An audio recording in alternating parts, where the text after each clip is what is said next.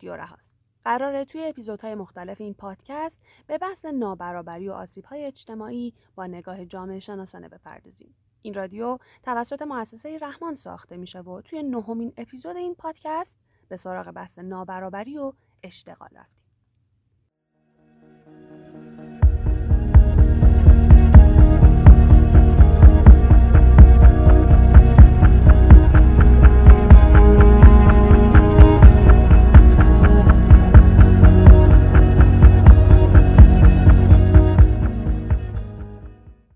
حقیقته که داشتن شغل و کسب درآمد یکی از مراحل ورود به دنیای بزرگسالیه.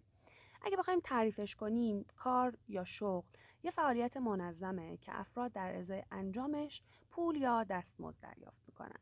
قانون میگه هر کس حق داره هر شغلی رو که دوست داره انتخاب کنه و شرایط مساوی برای انتخاب شغل برای همه باید وجود داشته باشه. اما آیا این قانون که یک حقیقت خیلی قشنگه در واقعیت هم اجرا میشه یعنی آدم ها صرف داشتن از و اراده می‌تونن به یه شغل خوب برسن یا مثلا اونایی که دور بر خودمون می‌بینیم و بیکار هستن معنیش اینه که برای داشتن یه شغل مناسب تلاشی نکردن آیا همه بیکارها بیکاری انتخابشون بوده از کجا اومدین؟ کردستان اومدین از کردستان اومدین بله. برای چی اومدین؟ برای کاریاری اومدین کارگری کنین بله. چرا تو کردستان کارگری نکردین؟ نیست والا تو ده ما کشاورزی نداریم مجبوریم بیام تهران کار کنیم. توی این شماره از رادیو رها دنبال جواب این سوالا رفتیم. رفتیم سراغ افرادی که در جستجوی شغل و درآمد بودند اما شغل پیدا نکردند. قبل شروع بحث لازمه بگیم که راویای این شماره از رادیو رها همشون مرد هستند و از تجربه های خودشون در نابرابری توی بازار کار میگن. به دلیل پیوند عمیقی که بین اشتغال و جنسیت وجود داره در شماره بعدی رادیو رها که اسفند ماه منتشر میشه به طور جدا و مفصل درباره نابرابری های بازار کار برای زنان هم میگیم و پیشا پیش ازتون می‌خوایم که حتما منتظر شماره بعدیمون باشید. برای اینکه دقیق تر بتونیم درباره اشتغال و بیکاری صحبت کنیم اول لازمه که با برخی از مفاهیم رایج در علم اقتصاد آشنا بشیم. مفاهیمی که شاید به نظر ساده برسن اما یه ریزکاری هایی دارن که دونستنشون خوبه مفاهیمی مثل جمعیت فعال اقتصادی، بیکاری، اشتغال، نرخ بیکاری و نرخ اشتغال. حالا یکی یکی توضیحشون میدیم. اول جمعیت فعال اقتصادی. به همه افراد بالای 15 سال که توی یک هفته گذشته دنبال کار گشتن یا سر کار بودن یا بیکار جمعیت فعال اقتصادی میگن.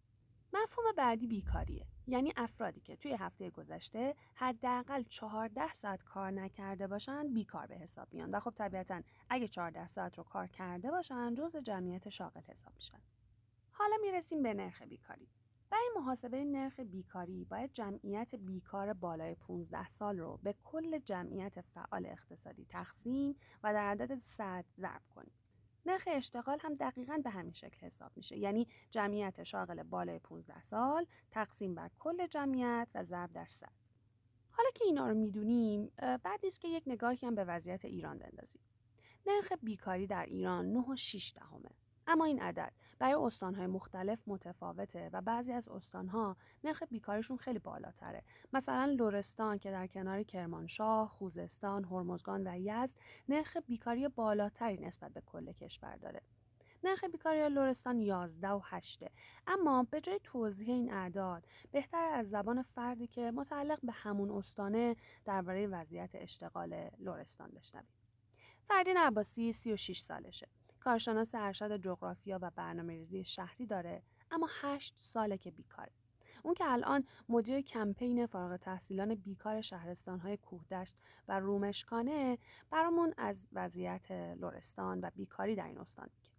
کودش منطقه ای است و تنها ظرفیتش الان کشاورزیه و متاسفانه نزدیک شاید بیشتر از 80 درصد کشاورزی و زراعی اون منطقه دیم است و واقعا امرار معاش به سختی شکل می‌گیره و بیشتر جوانان و زوجین جوانان هم از دختر و پسران مجرد و همچنین زوجینی که تازه تشکیل خانواده دارند به شرای بزرگتر من جمله پایتخت روی می آورند در اینجا با شغلهای به درجه دو و سه و با آن آسیبهای اجتماعی که به سختی امرار معاش می‌کنن ولی شغل مناسبی مگه ای که بازار روی آوردن در کل سخت شده و شاید همین هم باعث شده با مهاجرت جوانان این شهرستان کودش که مستاقی مثال می‌زنم تبدیل شده به خوابگاه سالمندان و یه شهری ارواح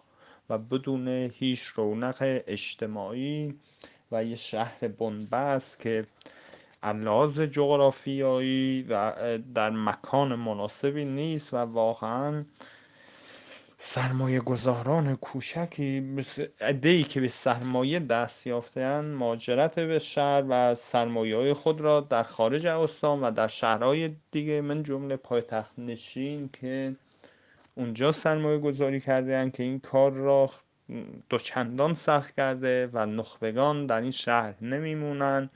چه نخبگان سیاسی چه دانشگاهی دنبال مهاجرت هستند. به استانهای هم جوار من جمله کرمانشاه خوزستان و در به پای تخت که بتونن از او ظرفیت هاشون استفاده بیشتری بشود اما نباید تصور کنیم که این وضعیت مختص لرستانه.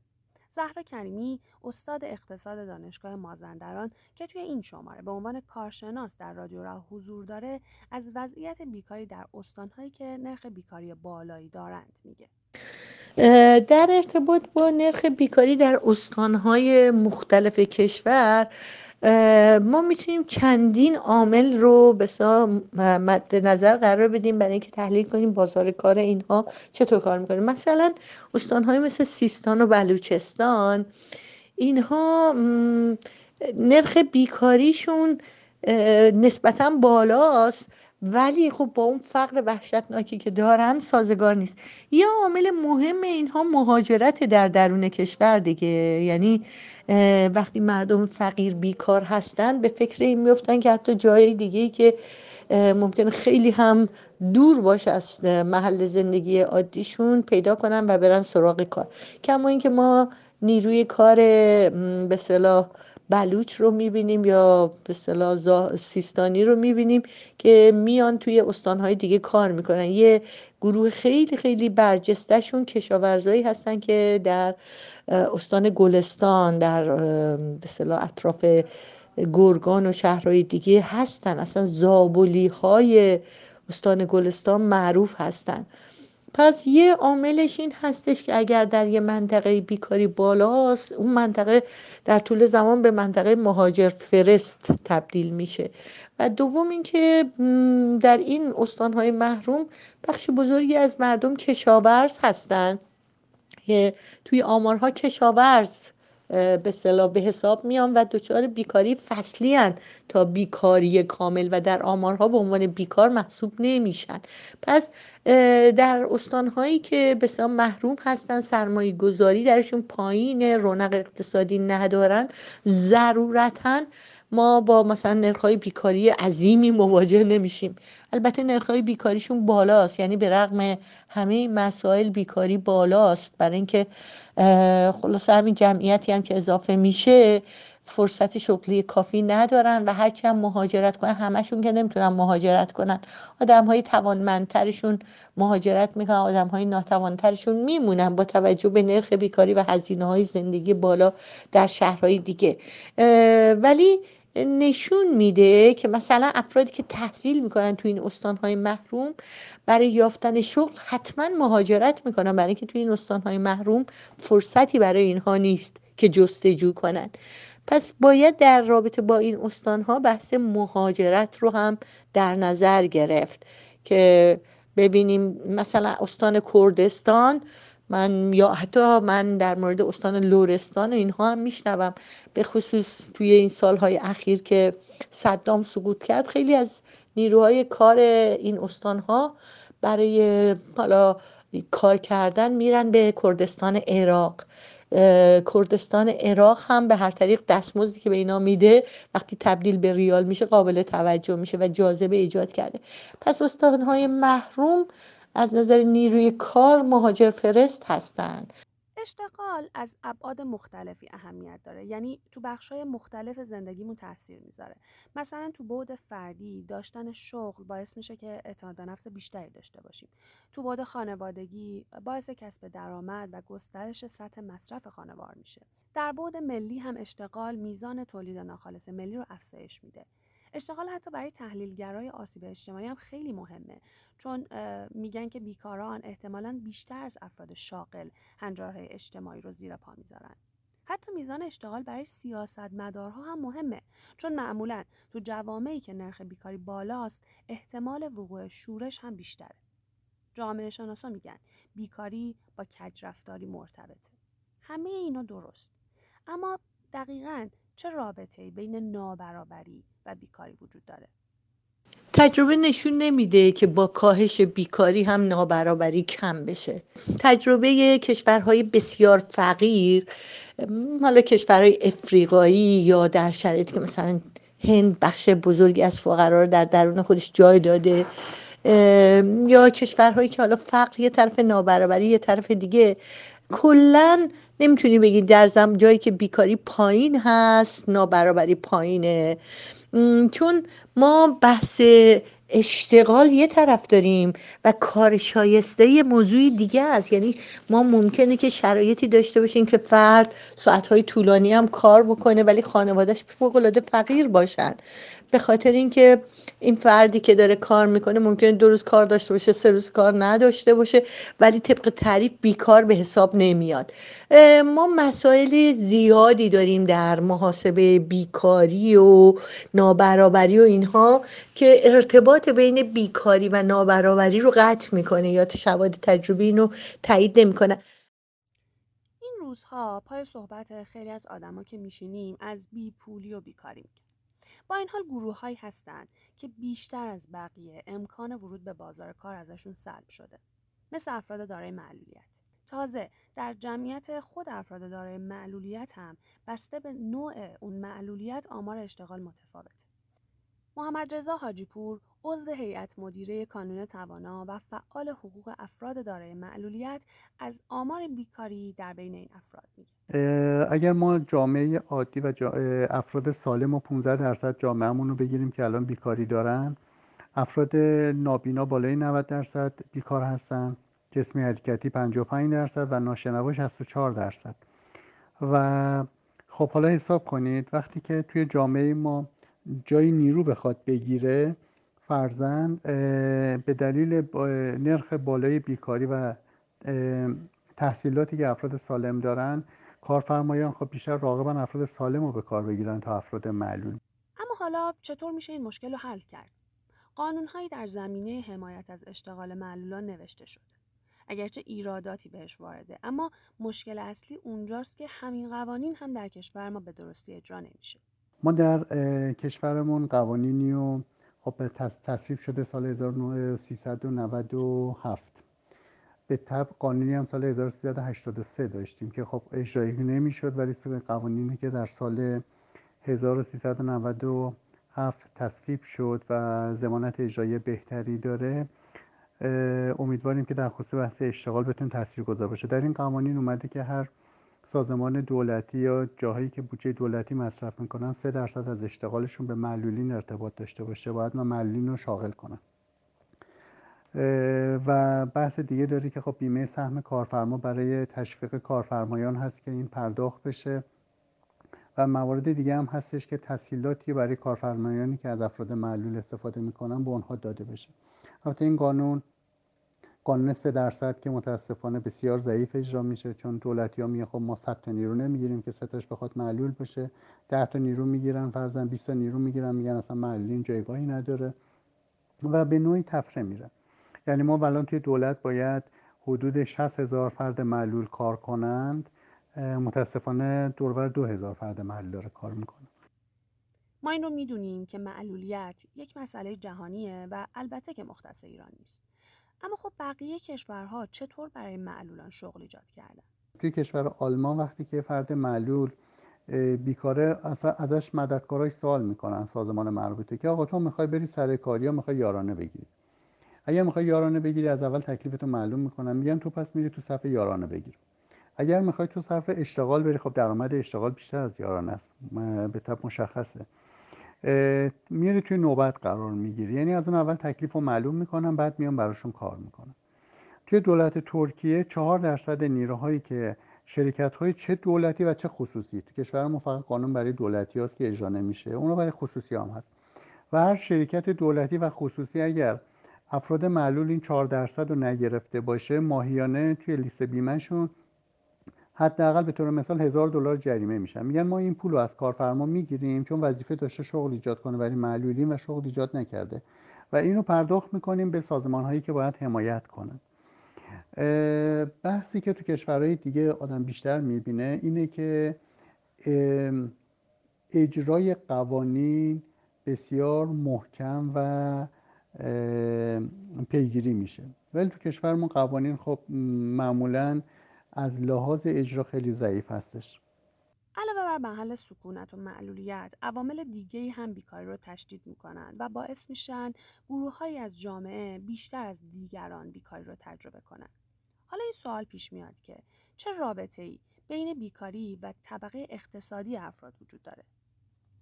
ما مثلا می‌دونیم که در خانوارهای فقیر بیکاری اصلا مفهومی نداره. فرد باید به هر آب آتیشی خودشو می‌زنه بزنه تا یه درآمدی برای خانواده کسب کنه. در ادبیات توسعه ادبیات اقتصادی غالبا بیکاری مربوط به خانوارهای متوسط الحاله که می‌تونن بیکاری رو برای مدت های طولانی تحمل کنن. اصطلاحا بهش گفته میشه بیکاری تجمل خانوارهای متوسط الحاله. خانوارهای به شدت ثروتمند که فرصت های شغلی و کسب درآمد ممتاز دارن چه به خودشون چه فرزندانشون. و خانوارهای فقیر هم فرصتی برای بیکاری ندارن. اونچه که تا اینجا شنیدید روایت اقشاری بودش که به طور کلی از بازار کار حذف شدن. اما این رو هم می‌دونیم که کسایی هستند که شغل و درآمد دارند اما تبعیض و نابرابری رو دارن توی همین شغلی که الان دارن حس می‌کنن. در ادامه روایت افرادی رو میشنویم که اگرچه طبق تعریف شاغل محسوب میشن اما شرایط مساعدی رو توی محیط های کاریشون ندارن. از جمله این افراد خبرنگاران. اونا اصولا با مشکلاتی مثل نداشتن امنیت شغلی، حقوق پایین و چیزهای شبیه به این دست و پنجه نرم می‌کنن. اما در بین همین قش گروههایی هستن که تعویضهای بیشتری رو حس می‌کنن. توی رسانه های مختلف ازامی مختلفی هم براشون در نظر گرفته شده عناوینی مثل رابطان خبر یا خبرنگارای حق و تحریر این افراد در واقع همون خبرنگارا و گزارش نویسای روزنامه ها خبرگزاری هستند اما شکل و تنظیم قرارداد اونها متفاوته عباس حدود ده سال رابطه خبر بوده و در ادامه برامون از مشاهدات و تجربیات خودش توی این شغل میگه. از جمله نابرابری در این نوع قرارداد که ملموسترین نوع نابرابری بود نبود امنیت شغلیه. به طوری که در جابجایی مدیران خبرنگاران رابط خبر همیشه ترس این رو داشتن که با این جابجایی مدیران و مدیریت ها شغلشون رو از دست بدن. و همیشه این واهمه درشون وجود داشته و داره. نوع دیگه خب نابرابری تو این نوع قرارداد بحث مرخصی ها بود به صورتی که خب نیروهای رسمی نیروهای کارمعین یا همون پیمانی خب به صورت طبیعی از اون حقی که توی قانون به عنوان مرخصی استحقاقی بهشون داده شده بود استفاده می‌کردن. ولی خب نیروهای رابط خبر به هیچ وجه مرخصی نداشتن به صورتی که حتی نمی‌تونستن یک روز مریض بشن. یعنی باید تمام مراقبت های لازم رو می‌کردن که خدای نکرده مریض بشن. چون اگه مریض می‌شدن و سر کار نمی اومدن اون روز حقوقی نداشتن چون تولیدی نداشتن. خب از نمونه های بارز دیگه نابرابری توی این نوع قرارداد نبود بیمه هست. بیمه تامین اجتماعی و به طبع اون بیمه تکمیلی.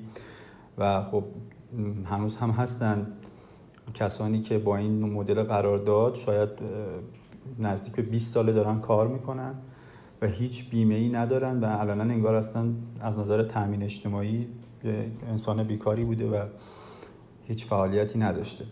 و اگر هم می‌خواستن بیمه کنن باید یه رایزنی هایی صورت می‌گرفت که اینم مثل که تا جایی که می‌دونم اخیرا انجام شده یک رایزنی هایی با وزارت ارشاد صورت می‌گرفت تا اینا بتونن به صورت اختیاری خودشون بیمه کنن که خب با توجه به سطح پایین درآمدی که از این شغل داشتن پرداخت خودمون همون حق و بیمه هم یه چالش و موزلی براشون شده بود. بحث دیگه خب که بازم بین این نوع قرارداد و نیروهایی که با قراردادهای مختلف کار می‌کردن توی این خبرگزاری که من درش مشغول بودم تفاوت در تاریخ و مبلغ حقوقهای پرداختی بود. بعضا نیروهای رسمی کار معین یا پیمانی سر تایم مشخص حالا 26 و 27 مال اون تایمی که براشون در نظر گرفته شد حقوقشون رو دریافت می‌کردن. ولی خب نیروهای رابط خبر باید منتظر میموندن. حالا تامین اعتبار بشه یا نمی‌دونم منتظر میموندن تا اون خبرگزاری حقوقاشون رو تأمین کنه. یه ماه یکم می‌داد یه ماه پنجم می‌داد یه ماه دهم می‌داد و هیچ تایم خاصی وجود نداشت برای پرداخت حقوق. و بحث دوم هم واقعا نابرابری در درآمد موجود بین خبرنگاران رابط خبر و خبرنگارانی بود که به صورت رسمی و پیمانی کار معین کار می‌کردن خب بار عمده فعالیت توی خبرگزاری به جورت می‌تونم بگم رودوش رابطان خبر بود و اون هم علت داشت. چون مجبور بودن تولید کنن تا بتونن آخر ما یه حقوقی رو که بالاخره بتونن باهاش تامین معاش داشته باشن به دست بیارن. به خاطر همین خب کیفیت کار خیلی اومده بود پایین. و همچنان هست و تمرکز بیشتر بر روی کمیت. ضمن اینکه این نابرابری بین نیروها رو می‌شد حتی توی مناسبت های مختلف دید. به عنوان مثال توی اعیاد مختلف توی مثلا روز خبرنگار خب خبرگزاری برای نیروهایی که قراردادهای مثل رسمی و کار معین داشتن بهشون پاداش هایی رو می‌داد ارزم به حضورتون که تشویق هایی رو می‌کرد ولی خب این عمدتا یا تعلق نمی‌گرفت به خبرنگاران رابط خبر یا اگر تعلق می‌گرفت یک فاصله خیلی زیادی بود بین حالا اون پاداشا و هدایایی که داده می‌شد به این نوع از خبرنگارا. شکایت از خبرنگارا مسئله رایج در مطبوعات ایرانه. از عباس پرسیدیم آیا حمایتی هم از رابطان خبر به وقت شکایت وجود داره؟ مواقعی پیش میومد گزارشی نوشته می‌شد مصاحبه صورت می‌گرفت. حالا اون شخص مصاحبه کننده یا اون سازمان مربوطه خب به مذاقش خوش نمیومد و شکایت می‌کرد. توی این نوع مواقع هم واقعا نسبت به خبرنگاران رابط خبر از طرف خبرگزاری حمایت خاصی صورت نمی گرفت و حتی مصادیقی وجود داشت که رها می شدن رها می شدن و خودشون باید می رفتن در دادسرا حضور پیدا می‌کردن دفاع می‌کردن. حداقل کوچکترین راهش این بود که اون معاونت حقوقی اون خبرگزاری وکیل اون خبرگزاری رو همراه خبرنگار کنن. یا حداقل توی جلسات دادرسی نمیفرستن برای دفاع نمیفرستن مشاوره حقوقی بهش بدن که خب متاسفانه این حمایت ها هم وجود نداشت و نداره. و شاید خندهدارترین نوع این تبعیضی هم که وجود داشت همین حتی میشه گفت در تبعیض در کارت های خبرنگاری بود که خب به خبرنگارا می‌دادن. مثلا خبرنگارایی که رابطه خبر بودن مثلا روش می‌زد که مثلا خبرنگار آزاد مثلا گروه فلان. مثلا خبرنگار آزاد گروه اجتماعی خبرنگار آزاد گروه ورزشی. یا مثلا داشتیم نمونه داشتیم مستاق داشتیم که خب یکی از بستگان یکی از خبرنگاران رابطه خبر فوت کرده بود. در پیام تسلیت ساده که روی خب اون تابلو اعلانات نصب شده بود مثلا اومد مثلا آقای فلانی یا خانم فلانی خبرنگار مثلا رابطه خبر گروه فلان. حتی به صورت ناخودآگاه هم در ذهن نیروهای رسمی یا حالا نیروهایی که به نوعی قرارداد متقنتری داشتن با خبرگزاری تبعیض وجود داشت و شکل گرفته بود. دیگه در نابرابری های شغلی مصاحبه های کاریه زیاد شنیدیم که مبنای انتخاب افراد توی این مصاحبه ها رزومه کاریشون نبوده. بهروز یکی از کسانیه که به دلیلی غیر از مهارت ها و تواناییاش تو مصاحبه کاری رد شده. اون شغلای زیادی رو امتحان کرده و تو شرکت های مختلفی هم کار کرده. بر همین می‌خواد برامون از تبعیض هایی بگه که تو زمان مصاحبه و استخدام تجربه کرده. بعد بگیم نام بهروز مستعاره و به خواست خودش انتخاب شده. خب تو مصاحبه کاری آدم کیفیت خودش رو می‌فهمه که چطوری بوده اما یه جاهایی به خاطر اینکه حقوقی که درخواست کردم در واقع کسانی بودن که حقوقای کمتری از من درخواست کردن و اونها انتخاب شدن یا گاهی به خاطر سن و سال مثلا من در سی و دو سالگی یه موقعیت خوبی یه موقعیت شغلی خیلی خوب رو به این خاطر از دست دادم که یک نفر دیگری که 23 4 سالش بود و می‌تونستن با حقوق کمتری استخدامش بکنند رقیب من برای گرفتن اون شغل بود. از این دست موارد زیاد بوده برای من یعنی تو مرحله پیدا کردن شغل به نظرم تبعیض خیلی پررنگ تره لسان من عرب نحب الشركه عربي انا عربم بيت کام نمیدم. علی بهم میگه. كان منطقه ویژه. عربی انا عربم. باشه به زنگ می‌زنیم. میام خونه. الان پنج سال بیکارم. تصور بخشی از جامعه اینه که با قبولی توی دانشگاه های مطرح کشور و گرفتن مدارک بالای دانشگاهی می‌تونن حتما به یک شغل و درآمد بالا برسن. اما این تصور چقدر تو واقعیت ریشه داره؟ آرمان که دکترای شیمی از دانشگاه شریف داره و حالا هم محقق دوره پس دکتریه شاید بهتر بتونه برامون درباره این موضوع بگه. یه دوره پس دکترای مثلا دو سال قبل بوده که حقوق دریافتی دو چهارصد بوده. بله تعجب نکنید دو چهارصد برای فارغ تحصیل پیشتی یا الان مثلا دوره پس و دکترایی دارم که حقوقم تقریبا چهار و نیم پنج تومنه دریافتیم. خب متوجه میشید که چقدر اعداد ارقام بسیار پایینی هستن برای زندگی تو این شرایط و با این در واقع مسائل اقتصادی که کشور ما وجود داره. ولی خب عموما بچههایی که متأهل هستن حتما کار دیگه ای دارن یعنی نمی‌تونن تمام وقت در واقع تو این دوره کار کنن انرژی بذارن. ولی خب برای بچه‌ای که مجرد هستن اونم حتما کنارش باید تدریس خصوصی باشه یا ساپورت خانواده باشه چون این اعداد ارقام به خصوص تو شهرهای بزرگ اصلا کاملا هیچ توجیه نداره. این تنها دلیلی که بچه سمتش میرن عرض کردم صرفا به خاطر اینکه بتونن کار علمی بکنن علاقهشون باشه. و تو محیط علمی بمونند. در مورد مزایا خب هیچ مزایایی تقریبا نداریم صفر. باز هم از طرف خودم میگم ولی خب دوستان من هستن که در واقع دوره پس و دکتراشون رو تو مؤسسات و دانشگاه دیگه هم میگذرونن. تا اونجایی که من اطلاع دارم همونطور که عرض کردم جز مثلا یکی دو تا ارگان که حقوق و مزایای به نسبت بهتری دارن برای بچه‌ای که فارغ التحصیل پی اچ دی هستند. تو دوره پس و دکترا بقیه نه متاسفانه حقوق همین پایین و سه تومن چهار تومن پنج تومن. حالا بستگی به استاد بده یا مثلا پروژه صنعتی باشه و چه و چه. یکی از مهمترین در واقع مسائلی که ذهن رو آشفته می‌کنه برای بچههایی که سمت دوره پس و دکترا میرن نبود امنیت شغلیه. به حال میشه قراردادی بسته میشه. ممکنه چهار ماه شیش ماه هشت ماه حالا ما میانگین نرمش رو یک سال در نظر می‌گیریم. و بعدش fund ی نباشه. یا استاد fund ی نداشته باشه دانشگاه میزبان fund ی نداشته باشه یا هر مؤسسه ای که در واقع شما این دوره رو میگذرونید.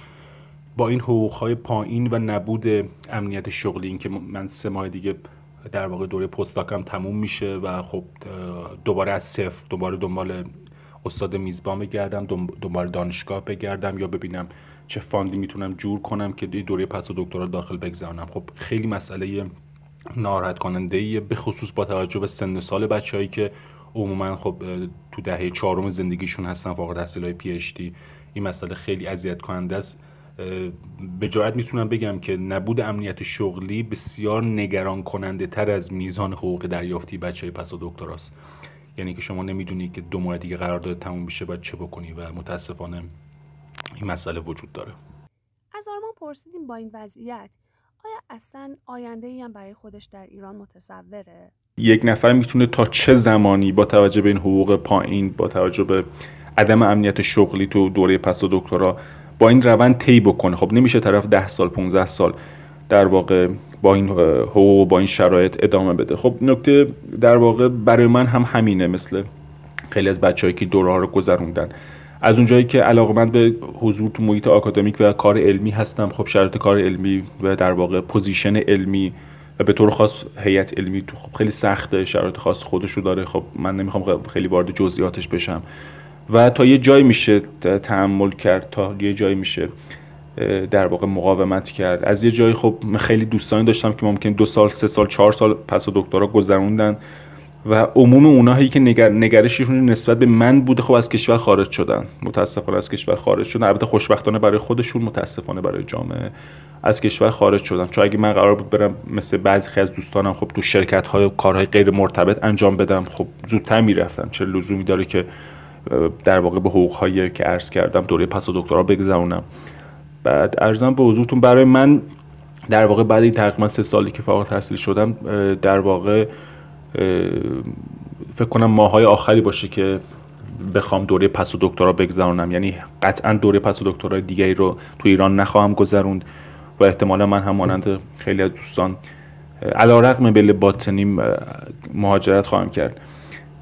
خب خیلی برای من ناراحت کننده است این مسئله چون من جز اون دسته از ایرانی های تحصیل کرده ای هستم که ترجیح میدم تو کشور خودم بمونم و از این شعارهای جذابی که معمولا جنس ما میدیم که منشأ اثر باشم فلان و بهمان به حال نگاه ماست به زندگی. ولی خب این شرایط دیگه کم کم داره خسته کننده میشه. اما خوبه بدونیم که قراردادهای کوتاه مدت تنها محدود به محیط دانشگاهی نیست. امروزه خیلی از کارگرها در شغلهای مختلف با قراردادهای کوتاه مدت کار می‌کنن. اما خب پیامد این مدل از قراردادها چیه؟ ما به سمت قراردادهای کوتاه مدت حرکت کردیم. الان قراردادهای یک ماه یک ماه یک ماهه با نیروی کار منعقد میشه که کارفرما هر زمان به صلاح نیاز نداشت یا لازم دید بتونه به کار کارگر پایان بده.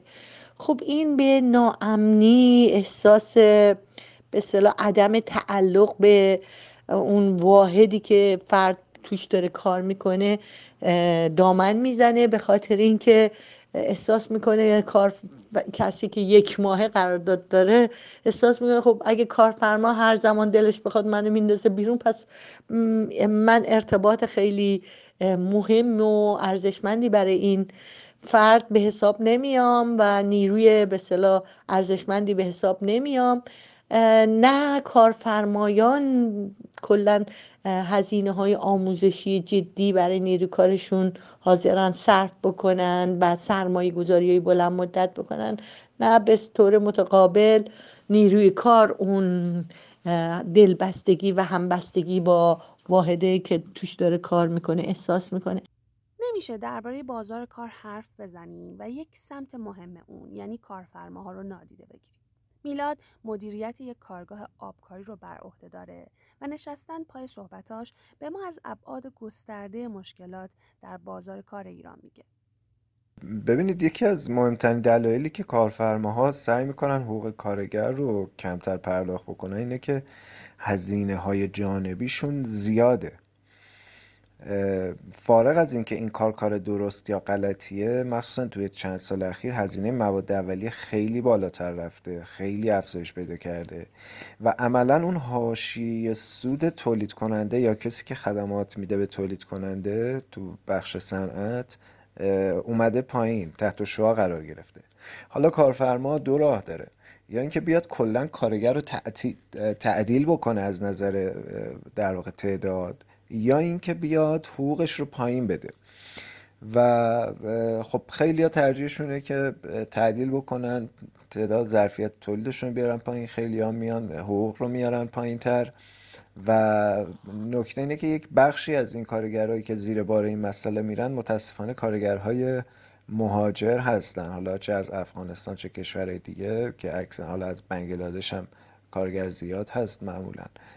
دلیلش هم اینه که چون حمایت های لازم ازشون وجود نداره به صورت رسمی باعث میشه که کارفرما بتونه هر رفتاری که دلش می‌خواد انجام بده. و دلیل دیگه ای که قوانین مربوط به بیمه رو و حقوق و بیمه رو رعایت نمی‌کنن هم همین مسئله است. یعنی چون هزینه ها بالاست. و اوضاع کار روال تولید ظرفیت تولید پایین اومده. کارفرما به غلط این برداشت رو می‌کنه که خب من باید الان حقوق کارگر رو کم بکنم. در صورتی که مبلغی نمیشه این کم کردن حقوق کارگر. و از اون طرف ضررهاش هم بیشتر میشه. چرا؟ چون کارگر نمی‌تونه دل بسوزونه کارگر رو نمی‌تونه جذب کار بکنه کارفرما و عملا دردسرهاش بیشتر میشه. ولی چون به چشم نمیاد کارفرما متوجه این موضوع نمیشه. یکی از مسائل مناقشه برانگیز در بازار کار پرداخت حقوق کارگر است. یه عده معتقدن دستمزد پایین هم به نفع بنگاهه هم به نفع جامعه و تازه باعث رونق اقتصادی هم میشه. این نگرش امروزه تو بسیاری از کشورهای دنیا طرفدار داره و کارفرماها با این استدلال دستمزد کمی رو برای کارگراشون در نظر می‌گیرن. اما آیا این سیستم کارآمدم هست؟ توی این شیوه میگن خب اگر نیروی کار ارزان باشه کارفرما به صلاح انگیزه داره که بیشتر تولید کنه اشتغال بیشتری تولید ایجاد بکنه و از این طریق وضع بهتر میشه. ولی واقعیت این هستش که چه در کشورهای صنعتی چه در کشورهای در حال توسعه نه وضع اقتصاد کلان بهتر از اون دهه شستی است که این اندیشه غالب نبوده و وضع زندگی بسیاری از کارگران بسیار بدتر شده و این اثر منفی بی بهره بودن نیروی کار از منافع یک کارگاه در مجموع یک جامعه بشری رو در کشورهای صنعتی و کشورهای در حال توسعه به سمت دو قطبی شدن کشونده که ما در کشورهای صنعتی به خصوص داریم می‌بینیم که چه مقدار از نظر سیاسی هم خطرناک شده. مثلا در امریکا با این وضعیت مستهای پایین قراردادهای کوتاه مدت عدم امنیت شغلی و وضع به اصطلاح در چندان مساعد نیروی کار می‌بینیم که افرادی مثل ترامپ می‌تونن با وعده های عجیب و غریب این مردمی که به شدت ناراضی هستن رو به سمت خودشون بکشن. مشابه همین در خیلی از کشورهای اروپایی هم دیده شده. و در کشورهای در حال توسعه هم همین دیدگاه کما بیش سرایت پیدا کرده. ما هم گرفتارش هستیم. و کارفرما میاد میگه مگه من از آیندم مطمئنم که یه اطمینانی برای کارگرم ایجاد بکنم. ولی ماجرا به این صورته که وقتی وضع خراب میشه اولین نیروهایی که آسیب می‌بینن کارگران هستن که در این وضعیت خراب واقعا هیچ مسئولیتی هم ندارن. برای رسیدن به توافق درباره شرایط کار مدل سه جانبه گرایی پیشنهاد شده. چیه این مدل؟ منظور از سه گرایی اینه که نمایندگان سه جناح یعنی دولت، کارگران و کارفرماها با هم بر سر شرایط کار مذاکره کنند. اما خب بعد این رو بپرسیم که این مدل توی ایران هم کارسازه؟ مدل سه گرایی به هر طریق بهترین شکل در ایجاد تفاهم در بازار کار در همه جهانه در ایران هم هست یعنی اینی که نمایندگان کارگر و کارفرما با واسطه دولت یا با نظارت دولت مذاکره کنن و به نتیجه ای برسن. در ایران به علت اینکه تشکلهای کارگری و کارفرمایی ما ضعیف هستن نقش دولت در این مذاکرات خیلی برجسته است. یعنی نهایتا دولت تصمیم گیرنده اصلی است. اگر ما بخوایم به سمت و سوی وضعیت بهتری بریم خب باید به تشکلهای کارگری و کارفرمایی قوی تری دست پیدا بکنیم. ما توی قانون کارمون مذاکرات دست جمعی دیده شده. و به رسمیت شناخته شده. ولی چون این تشکل ها وجود ندارن ما نمی‌بینیم. در استانهای مختلف در سطح صنایع مختلف هیچ مذاکره دست جمعی وجود نداره و تنها چیزی که به عنوان یک نهاد سه در ایران ما شاهدش هستیم همین مذاکرات حداقل مزد در پایان سال که الان چند سالم هست به هیچ توافقی نمی‌رسه و نهایتا دولت اون چیزی که حالا امکان پذیر می‌بینه یا اینکه ناگزیر می‌دونه اعلام می‌کنه. سال گذشتم نمایندگان کارگران امضا نکردن. ولی به رغم تمام این مشکلات راهی جز سجانه بگرایی وجود نداره و این نگرانی هایی که از تشکل های کارگری و کارفرمایی تو بعضی از کشورها هست هزینه های جدی رو در عرصه های دیگه ای تحمیل می‌کنه. کارگرانی که به به صلاح این وضعیت دستمزد اعتراض دارن خلاصه این اعتراضه به یک تفاهمی منجر نمیشه و نارضایتی روی نارضایتی انباش میشه. چه در سطح بنگاه چه در سطح جامعه این نارضایتی آثار منفی خودش رو داره. به نظر میاد که هیچ راهی بهتر از پذیرش وجود تشکلهای کارگری و کارفرمایی که با هم گفتگو بکنن مذاکره داشته باشن چانه زنی داشته باشن وجود نداره.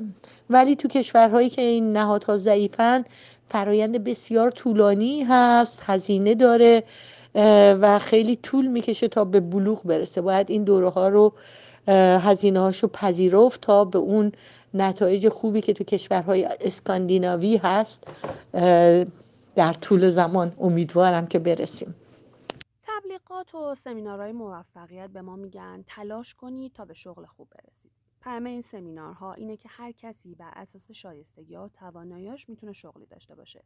اونایی که شغل خوبی دارن با تلاش و پشت کار به اون رسیدن و پول درآوردن برای همه افراد جامعه فراهمه.